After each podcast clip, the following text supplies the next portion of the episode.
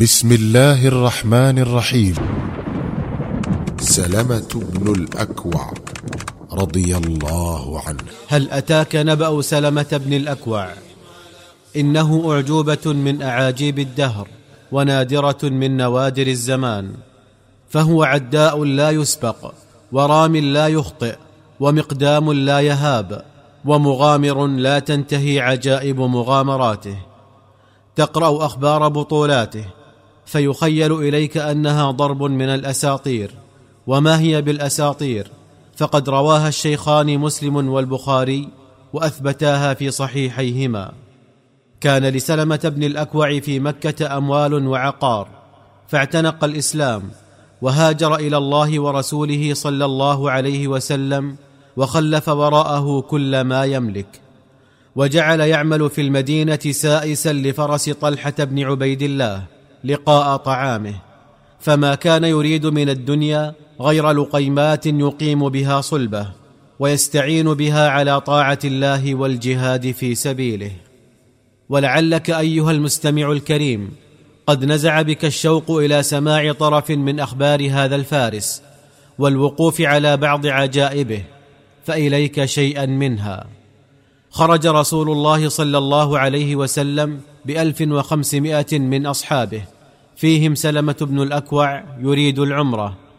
فلما بلغ قريشا نبأ خروجه قامت له تريد أن تصده عن البيت الحرام، فنزل عليه الصلاة والسلام بمن معه في الحديبية، وأوفد عثمان بن عفان إلى مكة سفيرا بينه وبين قريش. لكن الأخبار ما لبثت أن جاءت بأن قريشا قتلت عثمان، فعزم الرسول صلى الله عليه وسلم على حربهم، ودعا المسلمين الذين معه إلى مبايعته على القتال والموت. قال سلمة بن الأكوع: لما دعانا رسول الله صلى الله عليه وسلم إلى مبايعته عند الشجرة بايعته أول الناس، ثم طفق المسلمون يبايعونه حتى إذا بلغ نحوا من نصف الناس التفت إلي وقال: بايع يا سلمة. فقلت: قد بايعتك يا رسول الله في أول الناس. قال: وأيضا.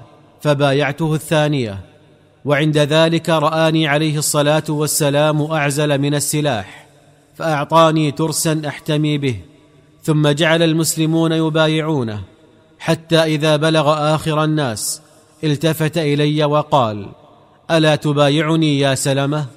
فقلت: قد بايعتك يا رسول الله في أول الناس وفي وسطهم. قال: وأيضا. فبايعته الثالثة، ثم نظر إلى يدي وقال: أين الترس الذي أعطيتك؟ فقلت: يا رسول الله لقيني عمي عامر فوجدته أعزل فأعطيته إياه. فضحك رسول الله صلى الله عليه وسلم. قال سلمة: ثم إن المشركين راسلونا بالصلح فاصطلحنا نحن وأهل مكة، واختلط بعضنا ببعض، فأتيت شجرة وكنست ما تحتها من شوك واضطجعت في ظلها، وما هو إلا قليل، حتى أتاني أربعة من المشركين فعلقوا أسلحتهم على الشجرة واضطجعوا قريبا مني، وجعلوا ينالون من رسول الله صلى الله عليه وسلم، فأبغضتهم وتحولت عنهم خوفا من أن أستثار فأبدأهم بالقتال. وبينما هم كذلك إذ نادى مناد من أسفل الوادي: يا للمهاجرين، لقد قتل المشركون ابن زنيم. فامتشقت السيف في يميني ووثبت على أسلحتهم، فجعلتها حزمة في يساري وشددت عليهم قبل أن ينهضوا، كل ذلك في طرفة عين، ثم بادرتهم قائلا: والذي أكرم وجه محمد صلى الله عليه وسلم لا يرفع أحد منكم رأسه إلا ضربت عنقه. ثم أوثقتهم وقرنت بعضهم إلى بعض، وجئت بهم أسوقهم إلى رسول الله صلى الله عليه وسلم. ثم إن رسول الله صلى الله عليه وسلم مضى بأصحابه ومعه سلمة بن الأكوع حتى بلغ المدينة، وما إن استقر بها قليلا، حتى أمر غلامه رباحا أن يخرج بإبله ليرعاها في البادية، فعزم سلمة على أن يخرج معه ليرعى فرس طلحة بن عبيد الله أيضا.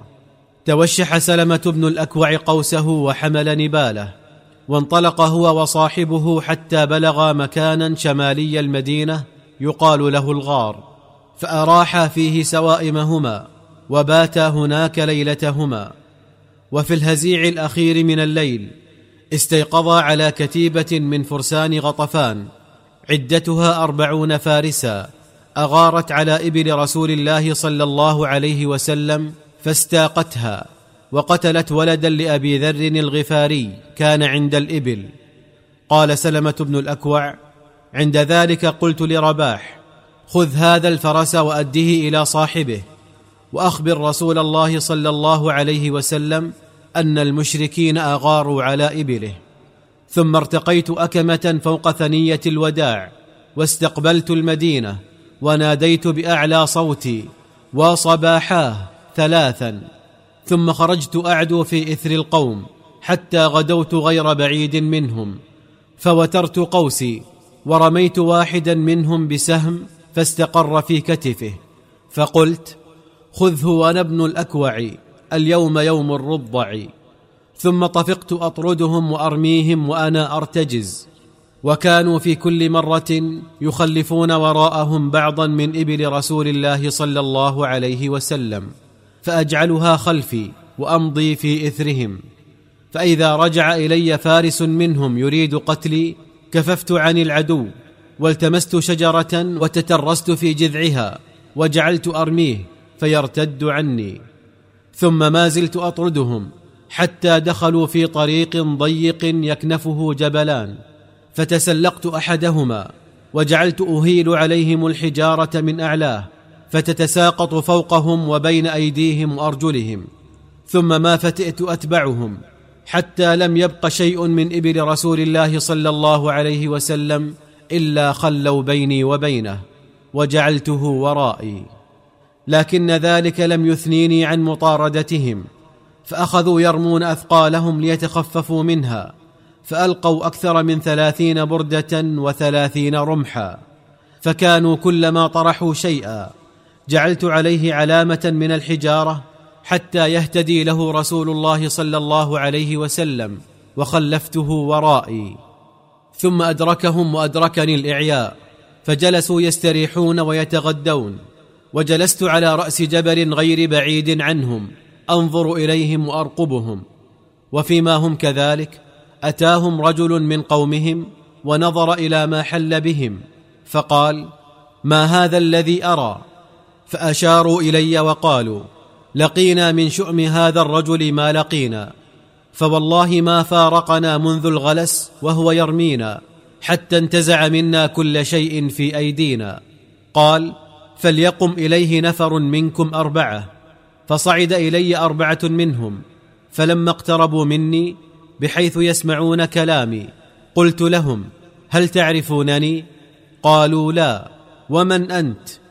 قلت: أنا سلمة بن الأكوع، والذي كرم وجه محمد صلى الله عليه وسلم لا أطلب رجلا منكم إلا أدركته، ولا يطلبني رجل منكم فيدركني. فقال أحدهم: أنا أظن ذلك. ثم رجعوا عني، فما برحت مكاني حتى رأيت فوارس رسول الله صلى الله عليه وسلم قد أقبلوا من المدينة، فإذا أولهم الأخرم الأسدي، وعلى إثره أبو قتادة الأنصاري، وعلى إثره المقداد بن الأسود الكندي. فما إن رآهم القوم حتى هبوا وولوا مدبرين، فهم الأخرم بأن يلحق بهم، فأخذت بعنان فرسه ووقفت في وجهه وقلت له: احذر يا أخرم أن تلحق بهم فيقطعوك عنا وينفردوا بك، وتريث حتى يأتي رسول الله صلى الله عليه وسلم مع أصحابه. فقال: يا سلمة، إن كنت تؤمن بالله ورسوله صلى الله عليه وسلم واليوم الآخر، وتعلم أن الجنة حق والنار حق، فلا تحل بيني وبين الشهادة. قال سلمة: فخليت سبيله، فانطلق وراءهم حتى التقى مع مقدم القوم فعقر فرسه، لكن هذا كر على الأخرم فطعنه طعنة أردته، فخر صريعا شهيدا. قال سلمة: فوالذي كرم وجه محمد صلى الله عليه وسلم إني تبعتهم بعد ذلك أعدو على رجلي حتى انفصلت عن فرسان المسلمين، فما أراهم ولا أرى من غبارهم شيئا.